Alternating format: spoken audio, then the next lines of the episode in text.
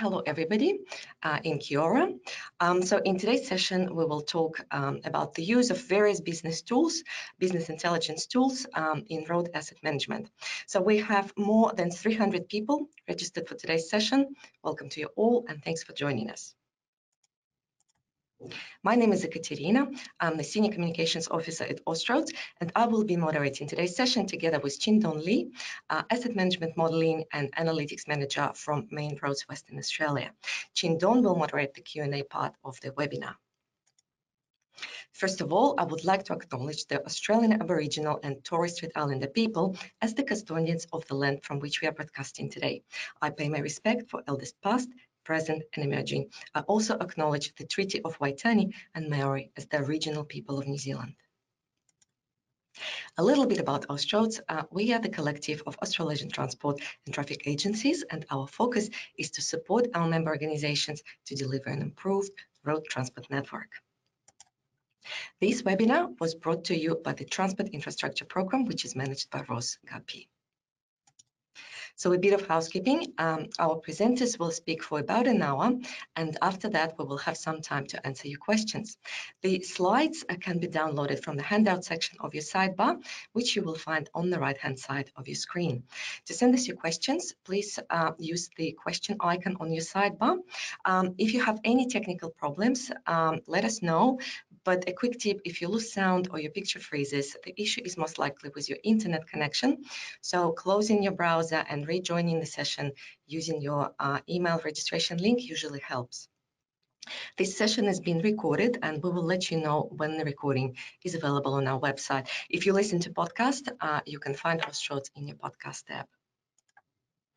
Um, so it gives me great pleasure to introduce our presenters for today.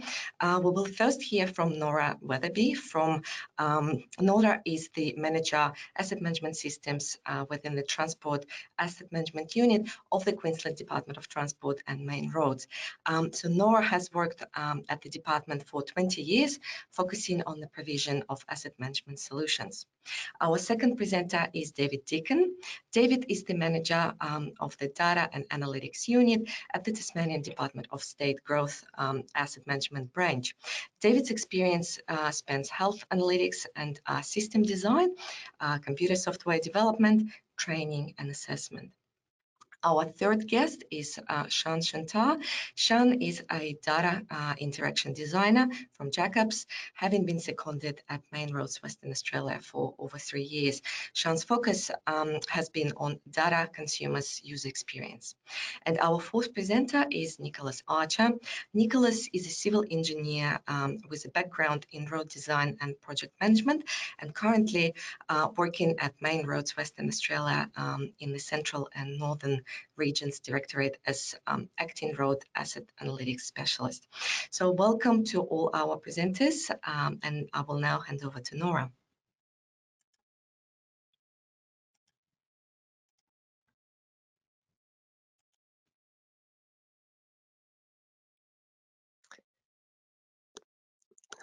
Thanks so much for inviting me to share what we've been doing with business intelligence tools and transport main roads to improve asset management outcomes for the department. Rather than focusing on the analytics tools themselves, I'm going to be presenting what we've been um, producing with the tools. So TMR have a one and a half minute video that we um, that shows the breadth and depth of the department's services. Uh, when we did the trial, however, there were issues with the sound, so I've asked Ekaterina to include a link um, to the video as part of the post-webinar materials that get distributed. So TMR's vision is creating a single integrated transport network accessible to everyone. We have a large asset management challenge with over 33,000 kilometres of state-controlled road network, over 3,000 bridges, nearly 5,000 major culverts and a rapidly expanding ITS&E asset base. Our unit in the department leads the investment planning for um, maintaining, preserving and operating the state-controlled road network. We provide leadership in the development of asset management capability across the infrastructure assets, and we also provide the systems, processes and data services to enable asset management activities across TMR. So we collect an enormous amount of information each year. We have our road location and pavement inventory data, inclusive of administrative boundaries and terrain. We have our pavement condition data, including 31,000 kilometres of roughness, rutting, texture, cracking, geometry and road imagery on our sealed network. We have 7,000 kilometres of data, or condition data on our unsealed network. We collect 15,000 kilometres of pavement strength data a year, around 8,000 kilometres of skid resistance data, and 27,000 kilometres of retroreflectivity data. We also collect and manage operations data such as weigh in motion, traffic counts and crashes, alongside structures data, um, including bridges, culverts, large traffic management signs. And we have an enormous amount of routine maintenance data that we have on all these assets. So this feeds a plethora of our asset management systems. And the reason we do all of this is for um, state and federal reporting, for delivery, including investment planning, um, management and decision making around what projects are undertaken when and where on our network, for research and asset management to improve our and innovate our practices, and for impact assessment legislation and right to information. So we have a lot of data um, and within TMR, we have adopted over the last two to three years a technology agnostic approach that takes our existing data and feeds um, it into what we call our Transport Data Exchange, which is a cloud-based um, solution where we have both structured and unstructured data. We then develop data pipelines to feed into a variety of presentation tools, including real-time dashboards, um, ad hoc reporting, and also for self-service analytics and reporting. So most significantly, um, the approach that we've been um, undertaking is, is a digital mindset where digital is around applying the culture, processes, business models and technology of the internet era to respond to people's raised expectations. So we've adopted our the digital mindset of experimentation, learning and improving with the customer at the core of the decisions we make. So rather than a big IT project to scale everything, we've chosen um, to, to, concentrate on small things that benefit on a small scale and prototype. And we're aiming to upskill our internal staff with guidance from experts. And we're doing it with a learn it, do it, and share your knowledge approach for both our successes and our failures, noting that we do follow due ICT governance for our projects. So I'm going to quickly run through several of the dashboards that we've developed over the last couple of years. Then I will focus on three use cases and demonstrate the breadth of the work we've undertaken. So we've developed the state of the asset dashboard to provide the current status and yearly trend information across assets such as our pavement structures, um, road operations, um, maritime, as well as other um, batter slopes, active transport, stock grids, as well as having safety information. We've had the uh, Queensland Road System Performance Dashboard, and this provides users with the funding allocations over four years by funding source, financial year, and investment programs. And it highlights major changes to allocations and dissects this in multiple ways to districts. So the surfacing treatments dashboard um, looks at surfacing treatments and pavement rehabilitation. It displays the inventory, the treatment unit rates, the needs, the budget, the performance, as well as the associated performance bands. And it also displays milestones versus performance over many years and provides the statewide aspirational needs along with the backlog history. Uh, we have an unsealed roads dashboard that includes the actual resheeting unit rates over three years, the needs and funding allocations. It includes age and pavement depth and traffic volume information. We have a batter slopes dashboard, which provides us with the status of the number of slopes that are assessed or not. Um, and we've got a chart and map of the slopes based on the assessed risk level categories and a progress map that provides information on the inspections that have been completed. We have a grids dashboard, which provides users with the cost of grids inspection by district over time, the estimated needs by the district, the grid and abutment conditions, and it provides tables, performance charts and maps. Um, one of our significant uh, dashboards is the Road Asset Valuation Dashboard, and this provides insights into the road valuation stereotypes by length and the replacement costs, um, and that's displayed as charts. It displays the road stereotypes as a map, and it also provides the WBS schedules and the percentage WBS movement from one year to the next. The pavement condition um, progress dashboard provides updates so that our districts are aware of what data such as roughness, rutting, etc. is being collected or not in their districts over the course of a year. Um, we have a pavement condition data quality dashboard, and this enables us to receive the raw pavement condition collection data from our provider, and we validate the roughness rutting texture and seal age against the previous year's collection prior to loading it into our corporate pavement condition system. We also have a pavement layers dashboard um, that provides layer depth information by road section, carriageway and lanes, and it's been configured to be deliverable to both desktop and tablet devices. So um, we'll quickly go through three use cases. The first is around management reporting, and I'll showcase the state of the asset dashboard. The second is around uh, operational in-field decision making, and I'll do this with the pavement layer dashboard. And the final one is about how we've been optimising our existing road imagery data by using machine learning to identify signs. So the state of the asset dashboard utilises over 850 million pieces of data to provide data visualisations that serve high-level reporting needs, and it also enables the district and regional engineers and investment planners to drill down and interrogate specific data sets in detail. The dashboard requires input from many different asset management areas across the department with many different systems used. So the data pipeline involves processing spreadsheets into Tableau Prep then into Tableau Desktop, and we then publish it into TMR's Tableau server so that anyone with a TMR email account is authenticated to access the dashboard. So the dashboard itself provides summary and detailed asset performance information on key assets. If this includes pavement structures, road operations, maritime cycling grids, batter slopes, and even some road stati safety statistics that can all be accessed through the dashboard. Just doing a quick deep dive, um, just in the pavement performance. This enables us um, to examine ride quality performance, although we could choose other attributes such as uh, seal life, rutting, or crocodile cracking, or pavement strength. There are a broad range of filters, um, such as the financial year, the owner, the district. Um, people can drill down to road section or road category as well as traffic bands.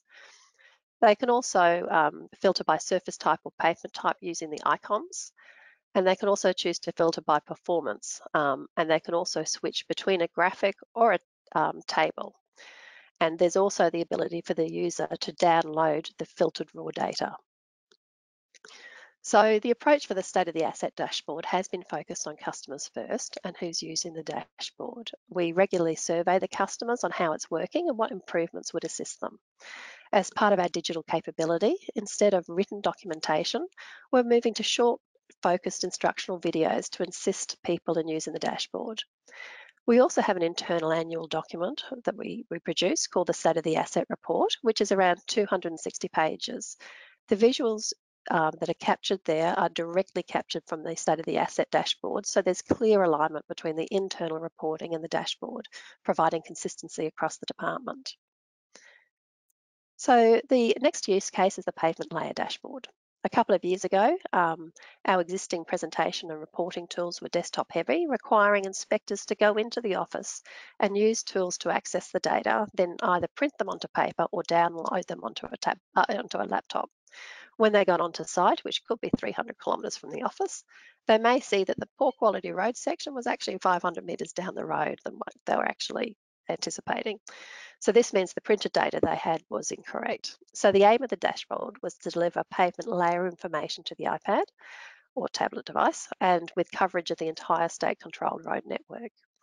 So this was the old process um, and we um, used the lean methodology across two 30 minute workshops with around about 10 site inspectors and engineers.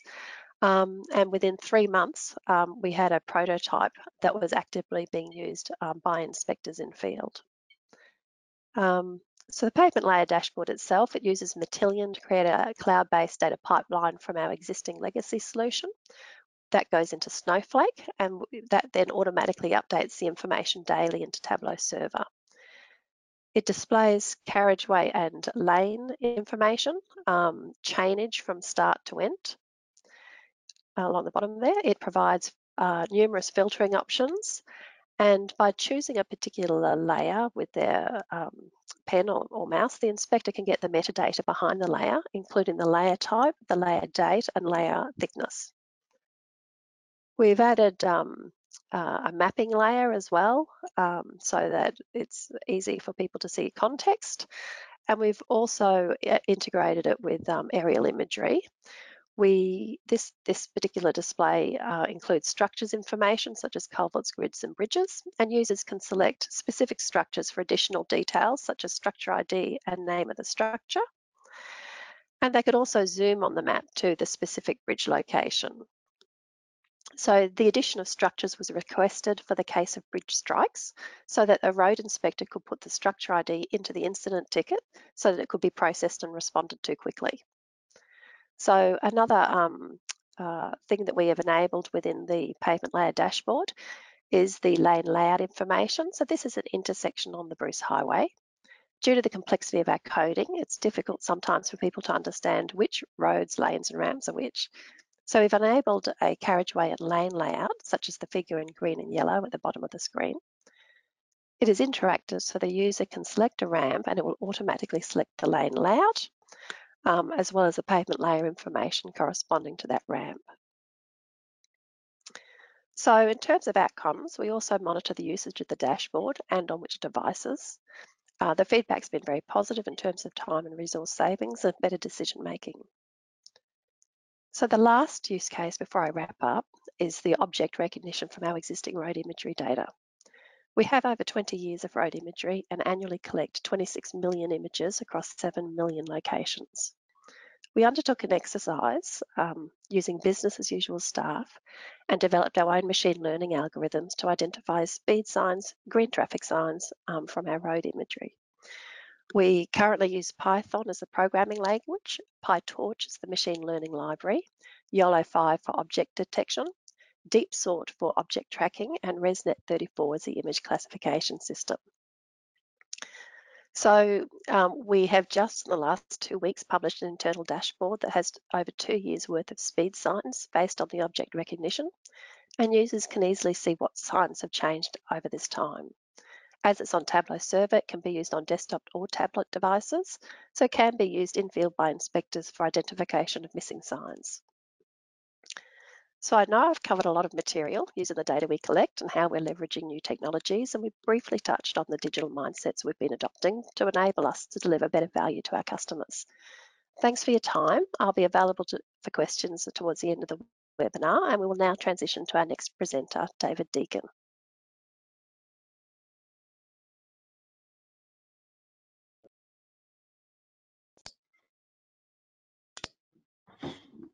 Hi everyone, hello and kia ora to you Kiwi folk.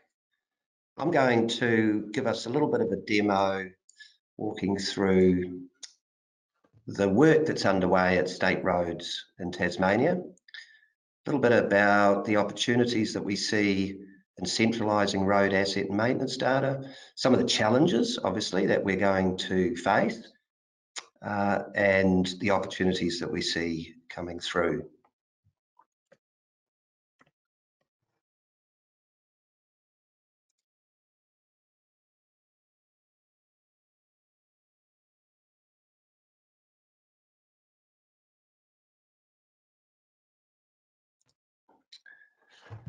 So I've broken it down into, I think the best thing to start with is a little bit about our broader strategy and history, so you can get an understanding of where we've come from.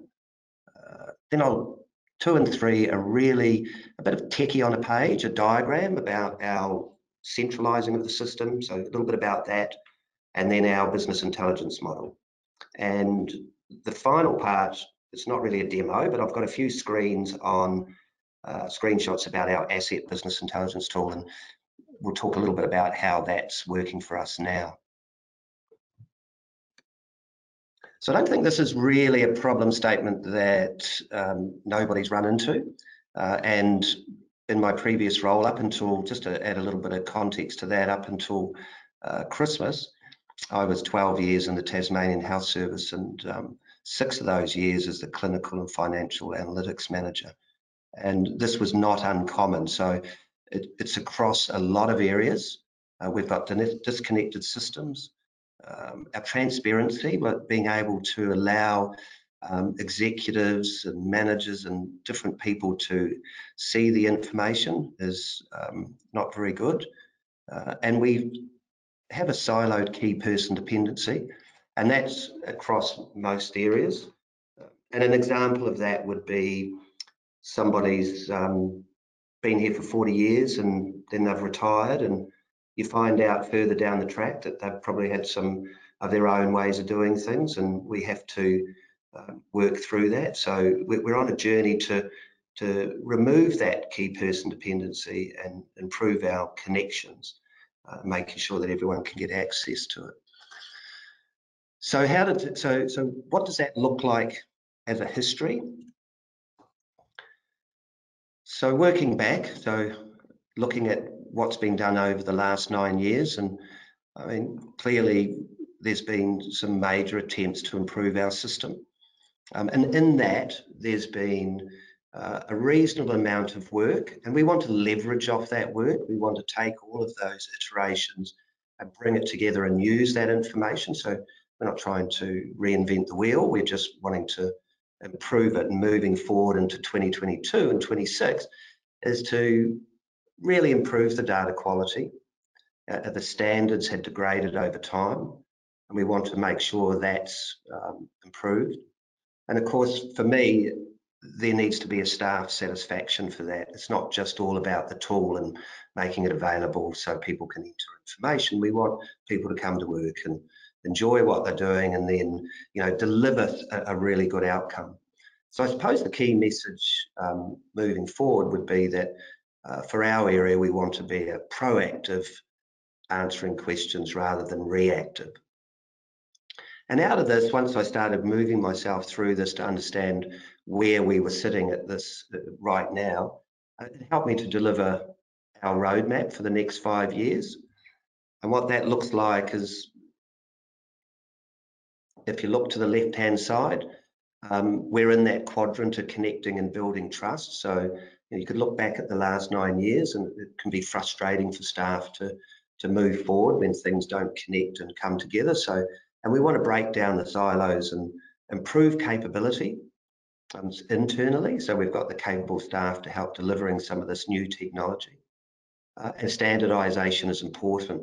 Underpinning all that, we've got a data management framework that's feeding up into where, the organization will be uh, going forward into their data management framework. Uh, we want 24, 25. We want what everyone else wants. And what Nora was showing before is just, you know, that's something to aspire to. We want a central access point where uh, people can connect and get their information. And that's the, that's the journey we're on now. Uh, 2026, obviously, we want to be fully connected. So it's, it's everyone understands that this is not something you can you can deliver or fix overnight. So what does that look like as a system? And here we enter my tech on a page. So if we look to the left-hand side of the screen, our current models, our RIMS road tables, is a linear model, works on Lincoln chainage. There is some small amount of spatial capability, but it's very small. And during that period of that nine years, the, the AMOS was born. And that is a spatial model. It didn't fully realize, but the organization was on the same path, uh, on the right path. That particular area also says there's a lot of manual work, a lot of a lot of um, broken processes, staff are having to do things that you know copy and paste into systems. So we're moving away from that. And our future model, the RADIUS, which is Road Assets Data Intelligence Unified System, is a whole of system process, not just a tool. So we're on the journey. We've got um, to work through our new business processes, our workflows, um, connecting staff and different areas within the unit in order to put the data into the system and make it a quality data set. So a whole of system process. And one other part off to the bottom there is our completed work form, which I can say is was developed in 1999 uh, it's an Excel workbook and it needs to be brought up to today's um, or next generation technology. So there's a body of work involved in that as well. The third quadrant is our maintenance and asset data data mart. This is the one that this is something that I got off the ground first, and that was a big pain point for the maintenance team. So I've actually got that up and running, and that will be a little bit of the information I'll talk about at the end, but I'll break that out further into the next slide and what that means. Um, and that's where we'll do a lot of our analytics and reporting. And I could also probably add in there that we'll be doing some work with Austroads around making sure that our standards meet an Austroad standard as well. And then Horizon 2, which is really about um, connecting other systems in so that we can see their information and make decisions on that or effective decisions. And when I talk about authoritative, I'm not saying that the Bridges team wouldn't have their own system, but we want to access it and be able to uh, provide information from it. So that's our overarching model that we're, and, and, and we're doing that now. So we've just started this program of work in October. Looking at our um, business intelligence tool, and straight away, the information that we get in from the uh, maintenance contractors on the road comes through a system called Reflect, and some of you may or may not know that about that system. Um, prior to the setup that we have here now, uh, everyone had to go to the Reflect data system to pull their reports. We've set up a central data storage. We're now connected to that with our what we're calling asset business intelligence tool. Um, and we're already seeing the benefits. We're already seeing, you know, a reduction um, in work, improved efficiencies. Our governance is a lot better because we're able to set the standard on how we want to deliver that information. And moving forward, um, it will assist us in providing um, electronic reporting. So some people may want to come into the dashboard and look through and tactically come up with a decision and others need out of that dashboard something statistical so they can present it at a meeting and we'll be working through to deliver that in the going uh, in the, to the future. So moving on from that, I'm just going to provide you with a couple of slides on what the tool looks like and then give you a bit of a uh, real life scenario prior to wrapping up. So our asset business intelligence tool was based off the defects uh, for maintenance. We spent around about three months in different workshops uh, working with uh, network supervisors, uh, inspectors, um, managers to work out exactly what sort of key elements they wanted to see um, every day. Now this board, I suppose, could uh, refresh every hour. It could be a near real time, but at the moment we're running it on a daily feed, which starts at around 6 a.m. in the morning. And you can see that we've got some key indicators at the top and a mapping structure. And it's very interactive, and I think we all understand how these um, how these boards work. So we're trying to also, as Nora would say, be agnostic and provide information through what medium suits at the time or at, at that area. Um, and one of the scenarios that I wanted to just walk through before I wrap up is, is one of the managers was approached recently for a request of information about roadkill on our network, which is a hot topic. Um, and I was listening to that, and what we've started developing are specific screens for what we're calling answers in an instant. And this is uh, the roadkill uh, screen. So the request came through uh, to the maintenance manager and um, they wanted to know how many roadkill in, in the Tarkine, which is on the west coast here of Tasmania, and especially Temma Road, and what were the species of those roadkill. Um, so it, our roads manager would turn around and say, well, you need to ask Tom, but Tom's not there. So this is so, okay, if Tom's not there, ask Steve, but Steve's not there. So what would nor what should be really a five minute job once everything's set up could have spanned out for an hour, several hours, or a day. So the return, so, so being able to answer that information in a timely manner is really important. I think we all know that. So um, we've created this board and within five minutes now, someone can come in and click on a link and answer their roadkill Tarkine Temma Road and review that based on what type of species. So it's very quickly, it's answering the questions. It's now proactive rather than reactive. Uh, and we'll be able to build on this going forward to include other areas, potholes. And I think I can just got one last one, and there's our potholes dashboard. So we're going to build out onto this into something that will cover road assets, maintenance, and so on. And that's the end of my presentation. I really thank you for giving me the opportunity to um, deliver that.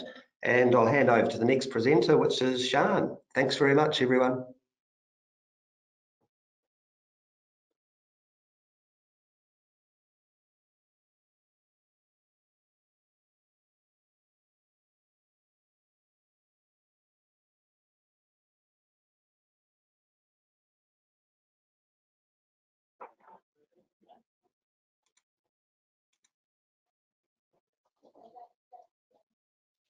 Everyone.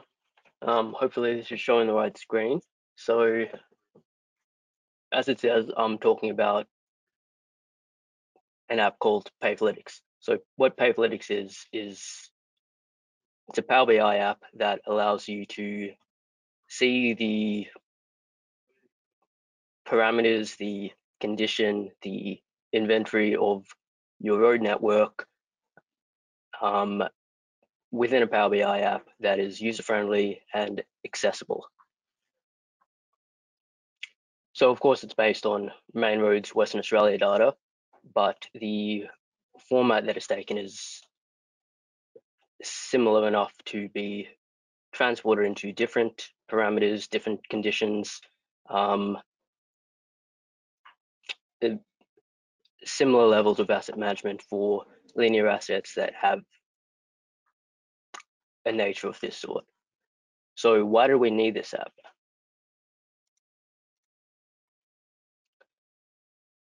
So field inspections, going out into the field, checking out the actual road condition or even if not condition, what's there, how are things going.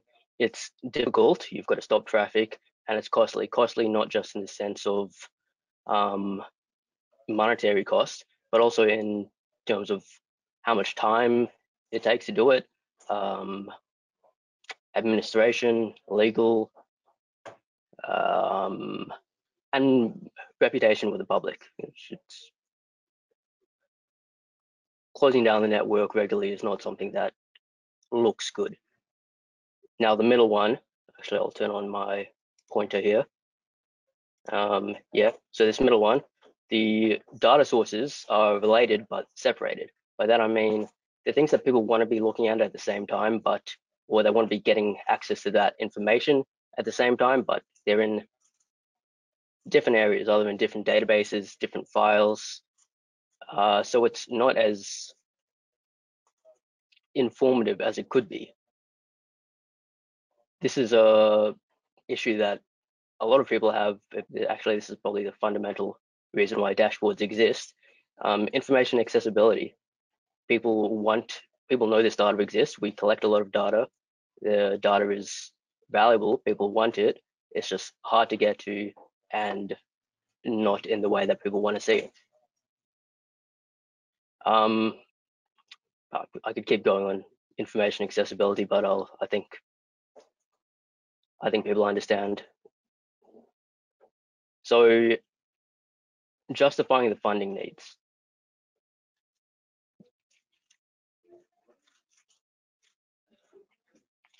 To do that, you rather than just say which areas are bad, which areas are good, um, what type of work is needed, it presents a much more powerful, persuasive, uh, and really transportable in the sense that it's compact mechanism to communicate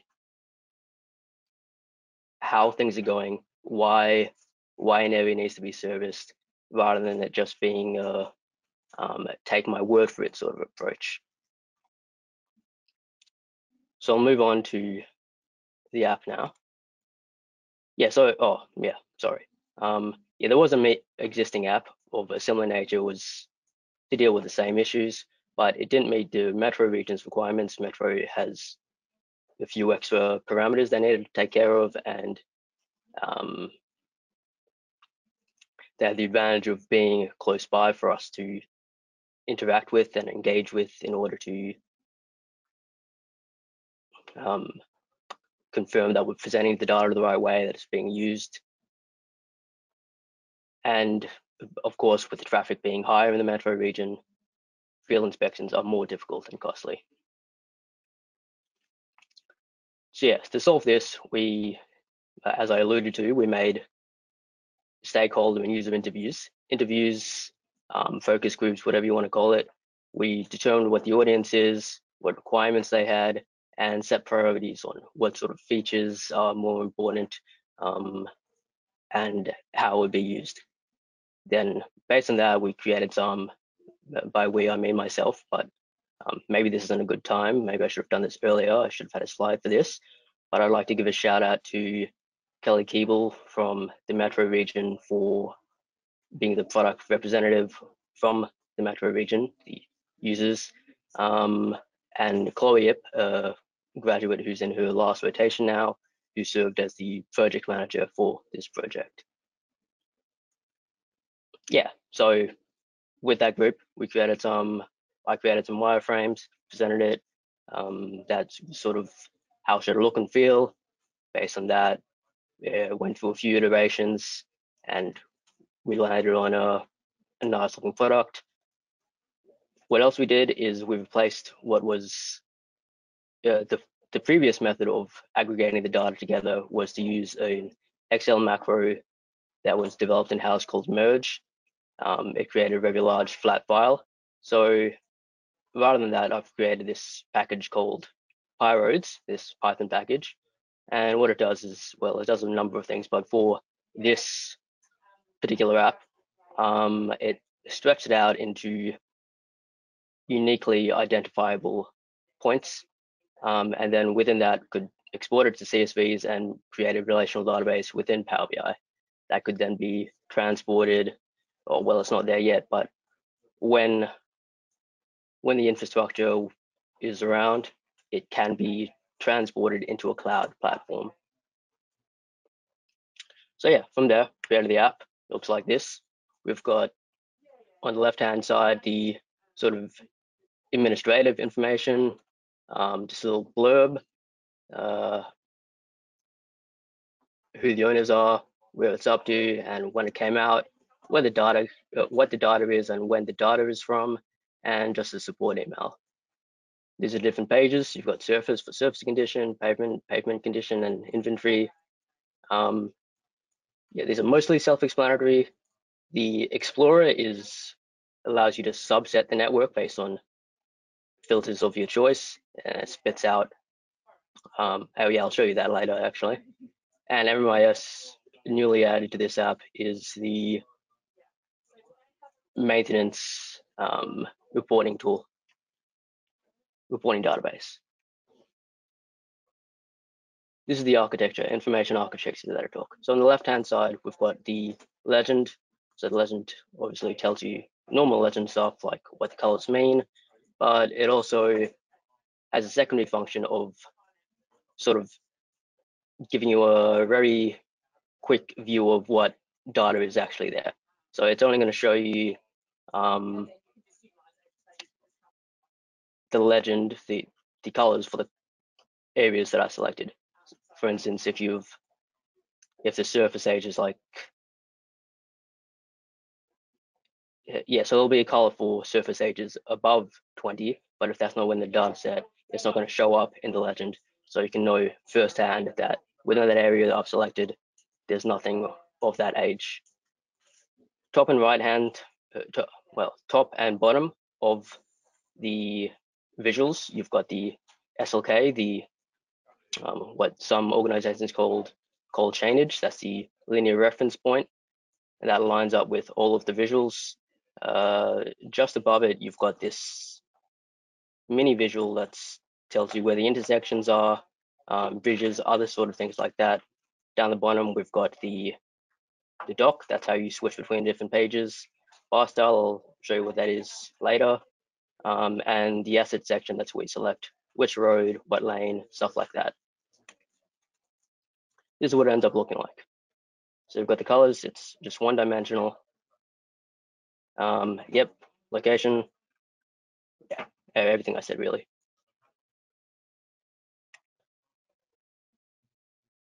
So the information goes into two groups. The first group is really what, yeah, what what sort of information this data is about, and the subgroup is what actually is the data. So what category is it? Um, the colors represent either the level or the category. So traffic lights, uh, traffic light colors, I mean, red, bad, green, good.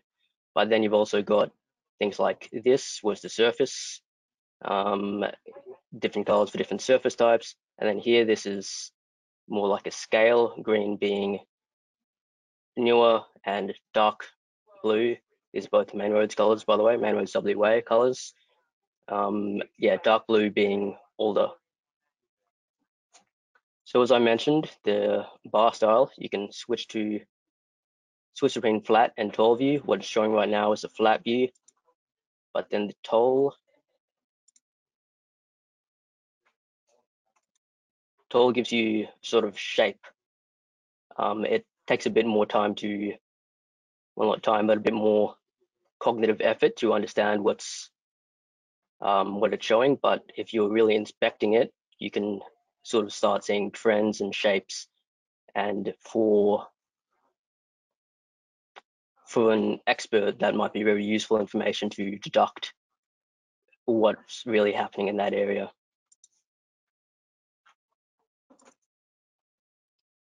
yeah, so the Explorer page. Oh, the video auto plays, but yeah, you select various parameters. Here I seem to be selecting traffic over 60,000 per day and more than 15% heavy vehicles. And then you can see over here, it's showing which roads and what locations it covers. And yep, um, okay, it's fast, but it you also have the option to export the data um, and then you can do your own, own analysis in whatever tool, which happens to usually be Excel. Um, so I'll do a brief demo of, really demo, but I'll just show you we're working.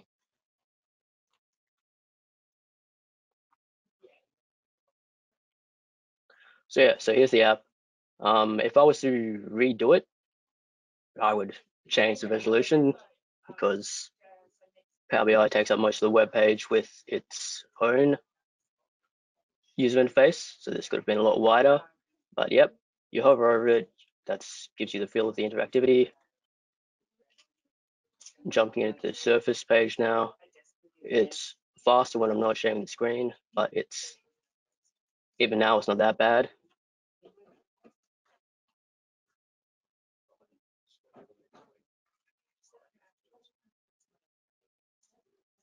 Oh, I think this is what I had on the slide actually.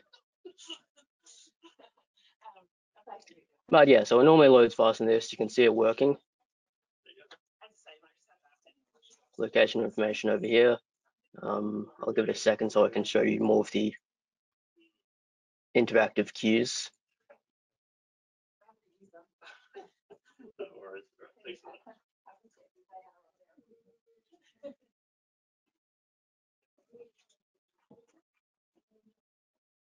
All right, so it's normally a lot faster than this actually.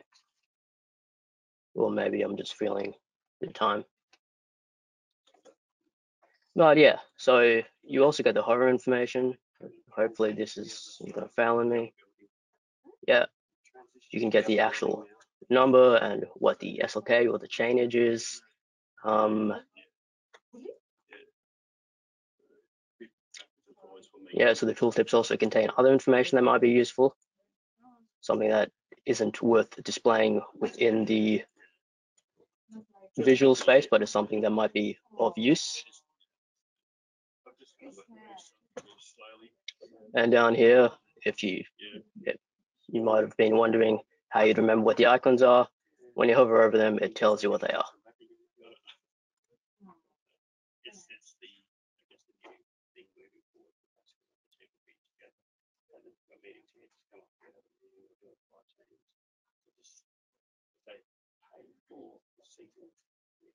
Yeah, so that's the app in action. Um, I'll leave it there. Hopefully I did a good enough job of describing the capabilities of it. It's quite powerful. It's user friendly. Um, and yeah, there's really no alternative. If you have any questions, drop them in the chat and I'll address them later. I'll pass it over to the next speaker now, which is Nicholas Archer, also from Main Roads, Western Australia.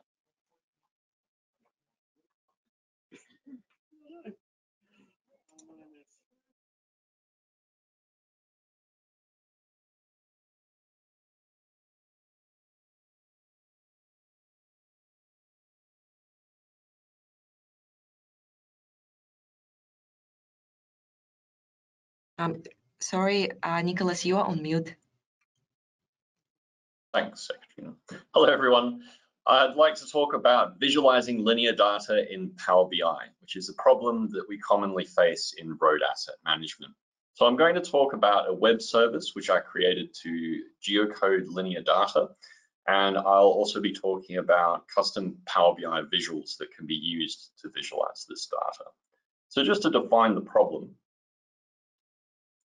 uh, the type of data that we have very commonly in road asset management looks like this. And I'll ask you not to look at the body of the table, just focus up here at the headings. So we're looking at a particular part of the road network.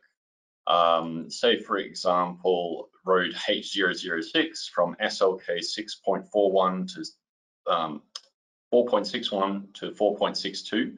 Sometimes SLK, um, which stands for straight line kilometer, is called chainage. Uh, we tend to call it SLK. Perhaps we want to talk about a particular carriageway, the left carriageway, or uh, and then obviously there's a bunch of data associated with that. Now Power BI is great for many things, but it doesn't help us out a lot when we have these linear measures, the from and to. Uh, there are not a lot of options to visualize this kind of data really nicely because it's not a single point, it's a, a line segment. So what would a solution look like? Uh, a visual really needs to be able to identify a portion of the road network. So we should be able to select road H032, which is our South Street. We should be able to say we want to visualize from SLK 9.25 to SLK 9.38. Uh, we want to talk about the left carriageway, and maybe we even want to refine our visual to a particular lane in that carriageway, so we can use an offset of say 10 meters to represent one of the lanes. And that green one there is how we want to represent our uh, row of data here. Obviously, we'll have many more rows of data, and each one of them will have an individual segment. So the conventional way of doing this is using ArcGIS, and that's still very much a legitimate solution to this problem, but it tends not to help us out very much if we want to display our data in Power BI. We kind of get stuck in the ArcGIS ecosystem, and these days that's maybe not such a bad thing because they're getting better and better dashboarding capabilities themselves, but let's stick with the idea that we want to show maps in Power BI.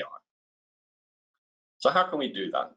The approach that I came up with is to embed geometry in the actual data. So here's our original table of data.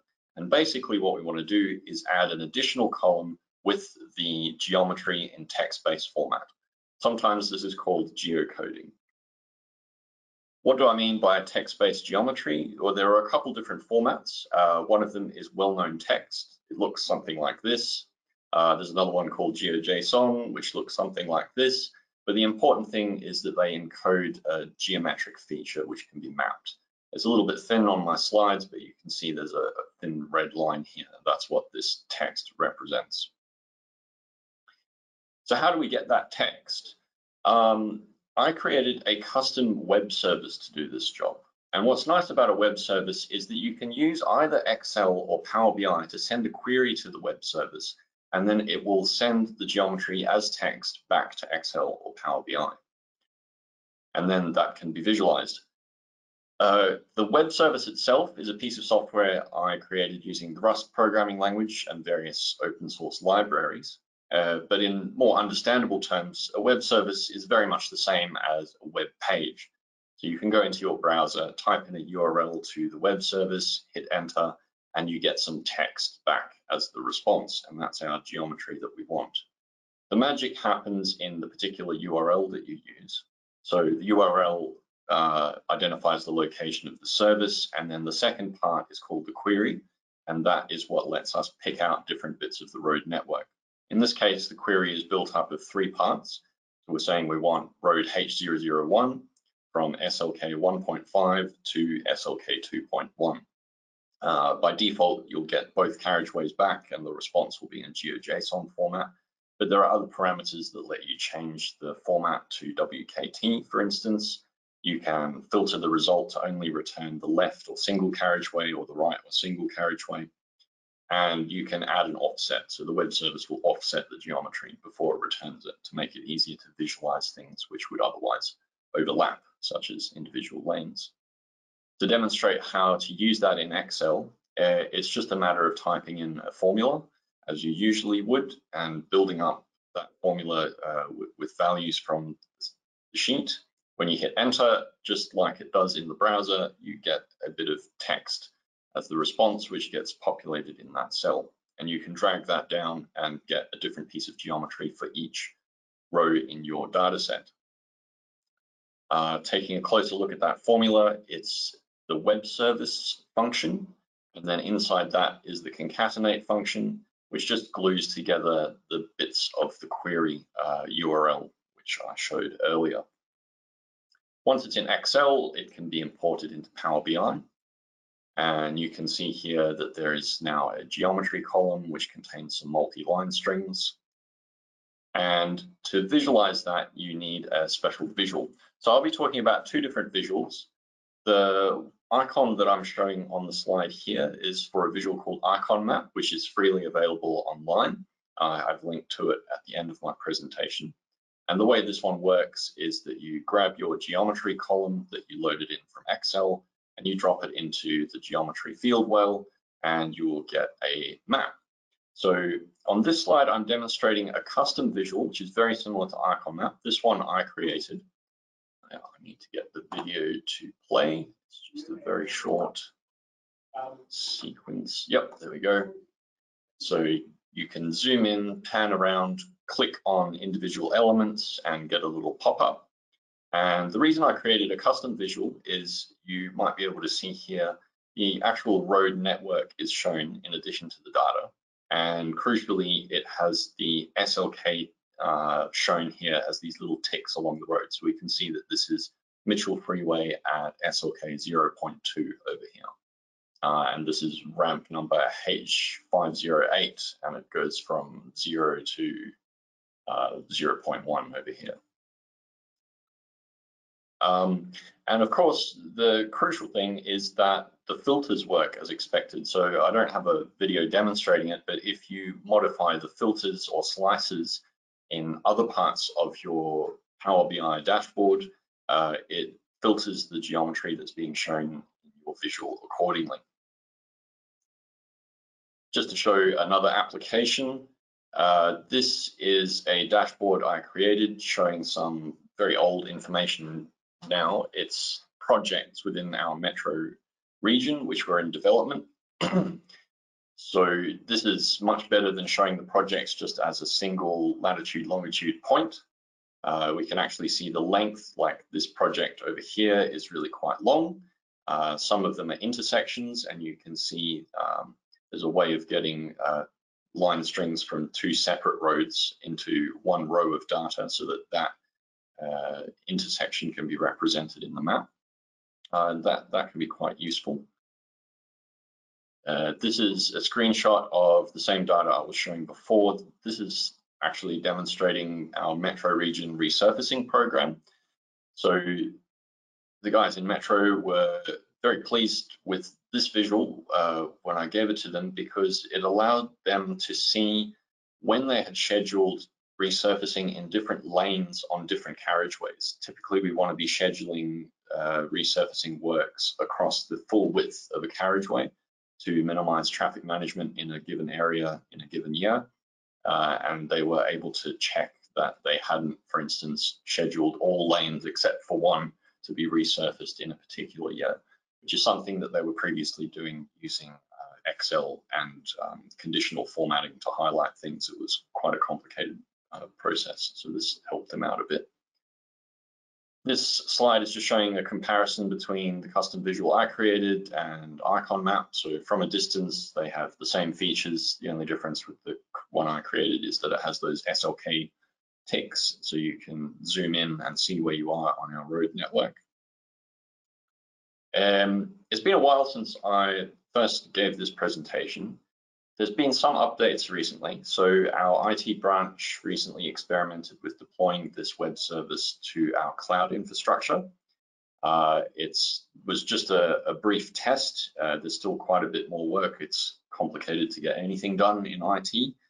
Uh, so we'll see how that goes. But I'm really excited about it because if we do manage to deploy the web service where it's generally available in the cloud, that'd be a big help for um, our vendors that, that need to be able to understand our network, they'll be able to utilize this service as well. But also in terms of the Power BI visual, it will let us do something really quite interesting. So I have to admit, it's more complicated than I'd like to fetch this text-based geometry and embed it into an Excel document and then bring it into Power BI and then visualize it. What would be really cool is if the custom visual that I created could talk to the web service directly. So on the left-hand side here, I'm showing uh, the field wells that I use to input data into my visual currently. And as you can see, it requires that your data has a column which is populated with GeoJSON.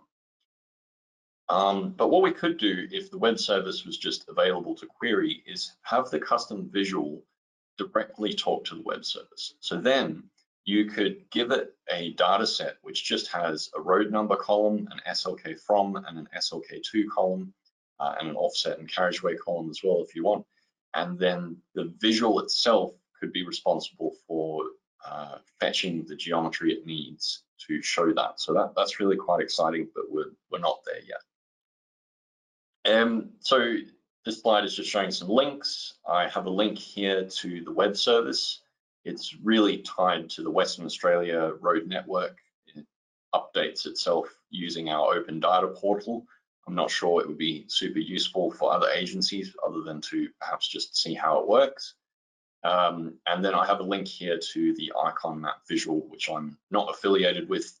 Unfortunately, I can't provide the source code for the custom visual that I created, although perhaps I will be able to in the future. Uh, not sure. We'll, we'll see how we go with that. I, would like to be able to share it. Um, rightio, so that's the end of my presentation. I'll hand over now to Chindong to coordinate question time.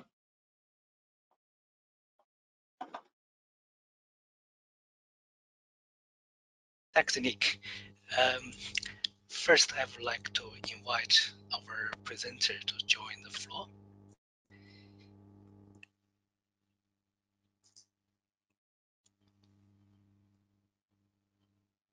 David, can you switch on your, yep, thank you. Hi. So I'm Tino Lee from Mainroads WA. Uh, today I'm the moderator for the question session.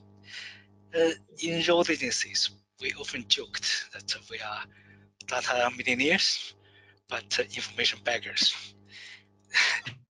Why is it we call that? Because generally our practitioners found it very difficult to access and to integrate the data across various systems. Today, our presenters demonstrated how information could be provided to the practitioners at their fingertips, which will significantly improve our compatibility in data-centric decision making. Seeing is believing. I guess these tools will also improve the way of how we communicate within our organization and with our uh, stakeholders. So big thanks to our presenters for sharing their stories. Uh, we also received a few uh, questions. So the first one uh, goes to Nora. Uh, this is a question from Carol from uh, AECOM. The question is, what is the asset management system that's being used? Is a dTIMS maintenance manager or others? So, Nora, over to you. Thanks. So we within TMR, we have many different asset management systems. The core system was built in 1992 and still exists today. Um, it links um, the road referencing system through our bridge routine maintenance, um, crashes, traffic, um, pavement condition, uh, and inventory systems.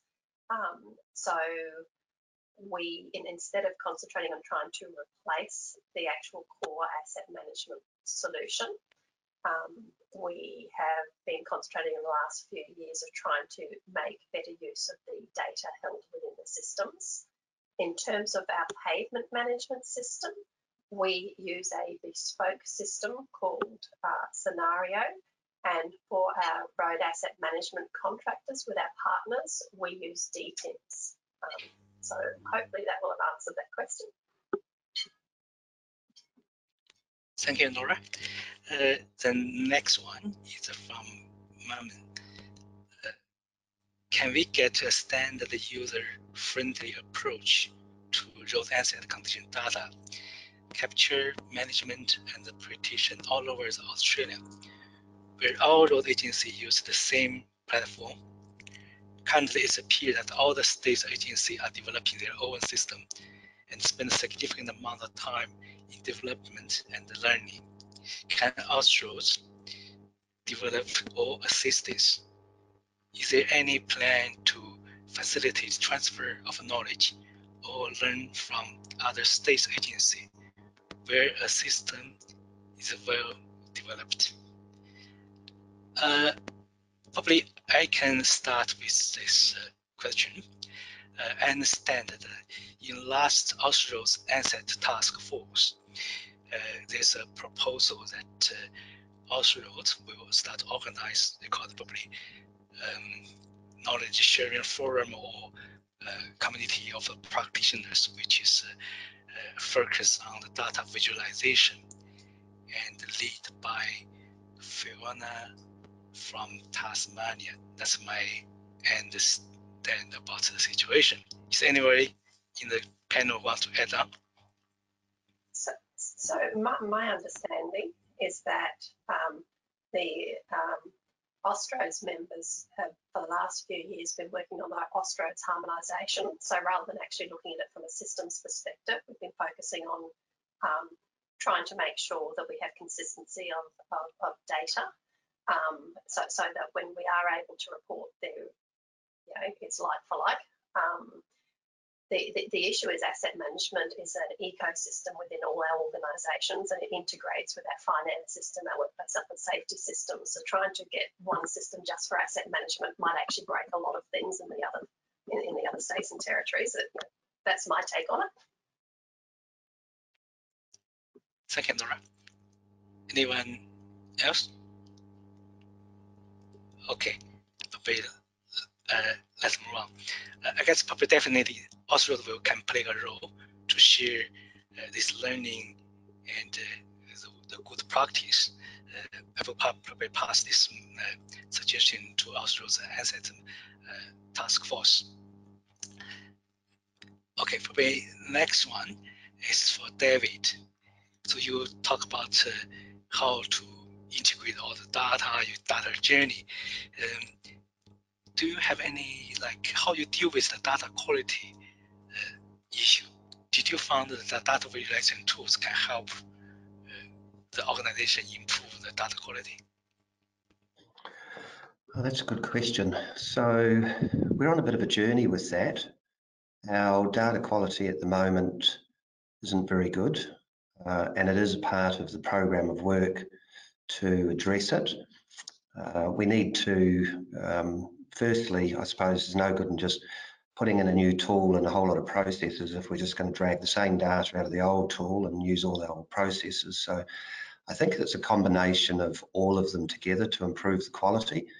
Uh, one of the things we're doing um, very shortly is we're going to do a complete sweep of our network and update um, the main furniture assets on the network as a, as a starting point. So that would go into our uh, new system and with that we have a reasonable challenge on how to continue to um, keep that updated in an economic way. Tasmania is a small state, so our budget um, wouldn't allow us to continuously use what can, how can I put it? I suppose sort of like the big players to come down and give us a complete network overview at regular intervals. So we're having to look at, you know, how do we do that on a regular basis. Um, additionally, uh, I think adding in uh, and and looking at the processes and you know the data is only as good as what people you know are entering into the system as well. And we have identified uh, through our maintenance system, and I, and I can say this was just one of the one of the outcomes of that when we when we finally delivered the first maintenance board. Uh, one of the managers popped up and he said, "You know, this is this is amazing. It's the first time I've been able to see how poor the data quality is in one area." So, so a bit of work, um, and we're challenged by that uh, and how we're going to improve it. But we've got some programs in place. So that's that's where we're at at the moment. Hopefully that answers that. Thank you, uh, David. Uh, the next question is that uh, um, for Sean, the graphical presentation in your dashboard looks great. So what's the most important consideration in your design for the interface? Most important would be the accessibility and the accessibilities and how many people can access it and how comfortable they feel knowing what the information is.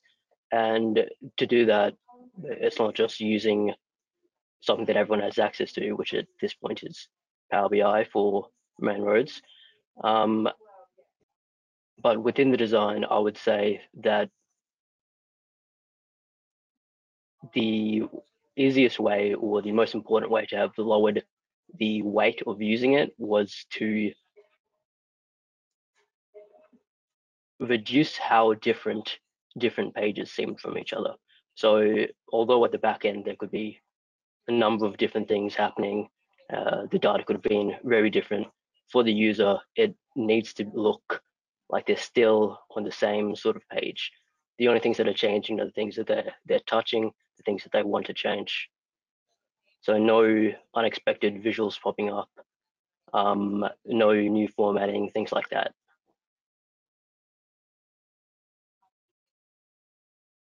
Thanks, Uh, the next question is for uh, Nick. So think how much data can you display on this kind of visual make uh, when the display is not like slow or something like that? Yeah, that's a good question because the, the, there is a limit uh, to how much Power BI can display in a web map type thing. It's not nearly as optimized as uh, Esri based uh, web maps are. In practice, I've found that if you keep it below about 5,000 uh, line string elements, uh, then it performs acceptably, but anything over that is, is too much. So if you were to attempt to show a line segment every 10 meters along the whole metro network, I, I don't think that would that would work. Yep. Thanks, The next one, we go uh, still go to goes to Nora from Julian Ford. Uh, how is your data shown in the map form? What application are you using and how does it integrate with the rest of the ecosystem you are operating in? Yeah, so within the dashboards, um, we, you, we we basically just ingest um, using um, Matillion. We go into Snowflake, which we have in an AWS environment, um, and we just use the regular mapping component to that. So we we we use the aerial imagery that's provided um, by AWS. Thank Second, uh, next one from Martin uh, from New Zealand. For the question is for C resealing decision making, what data in addition to the information on the road substrate, uh, material used, method used to fix roads and uh, heavy commercial vehicle load are required. How good is the preventative road maintenance regime? What prediction model are work, working best? Can Austroads share your learning with New Zealand? Many thanks, uh, uh, Martin. So first I would say definitely we can share because the New Zealand part of uh, roads. definitely. So I guess for this question about um, what information we should present to help the resealing decision making and what are the uh, prediction model work well. If anyone want to take on this? Um, I'm happy to give it a go for TMR. I am not an engineer. Um, so we, we use Scenario and I believe the models used within Scenario are those based on HDM. Um, we, we, are, um, in terms of the data that we ingest to support that, we um, have um, hundreds of tables that we use to um, pull into our system, but we do the categorization based on surface and pavement type, um, traffic volume, and terrain. Um, so we've got four types of environmental terrain, um, wet, dry, reactive, and non-reactive. Um, and we, we run those against the normal HDM4 modeling. Um, and we do it in either 1K segments because we have 33,000 kilometres of roads, um, but for some districts we do chunk that down and run 100 metres, but it's extremely slow to run that sort of model, particularly if we're looking at doing the optimisation component of it. Um, so that, that's what we do within Transport Main Roads. Um, mentioning again that when we do partner up for the preventative maintenance um, with our um, industry partners for our urban districts, we do use dTIMS as the core model of sharing between it. Um, and we always sense check with our district engineers. So we produce a program that's based on a model and there's a whole process um, around going and meeting with the district engineers to make sure that the maintenance that will be undertaken is ground truthed. Conscious of time, but let's get to the last one, which is I think it's simple. So Ashish asks, is RADIUS is Austroads project or local project? I guess this goes to David.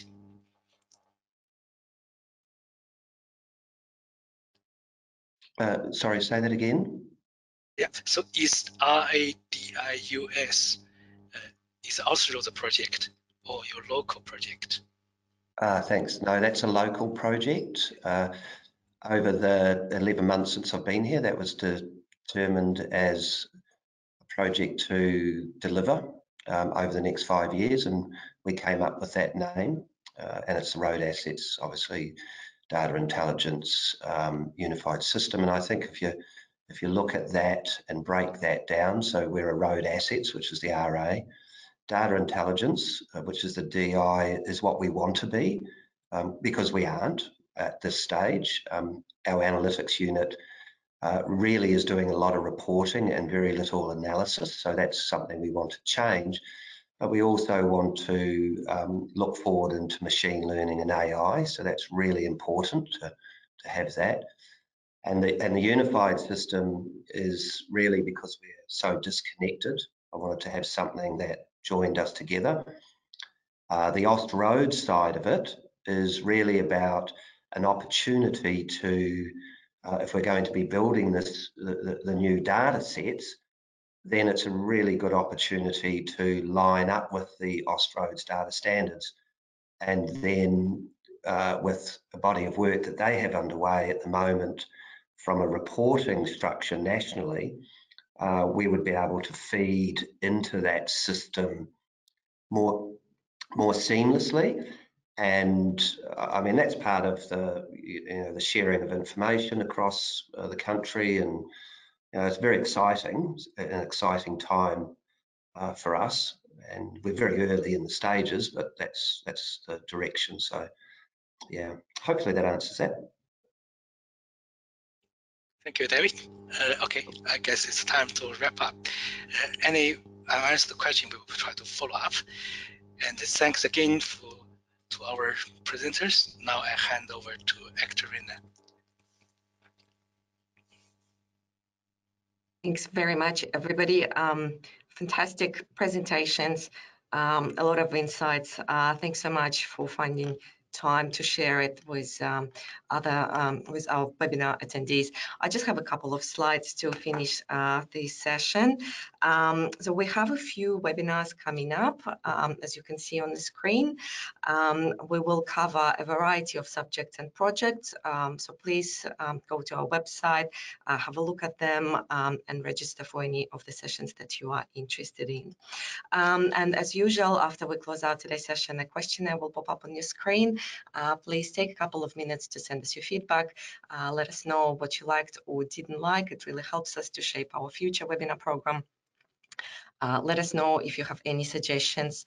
Um, so once again, today's session is being recorded and we will let you know when the link, um, when the recording is available on our website. Uh, thanks again, everyone. Stay well and safe um, and enjoy the rest of your day.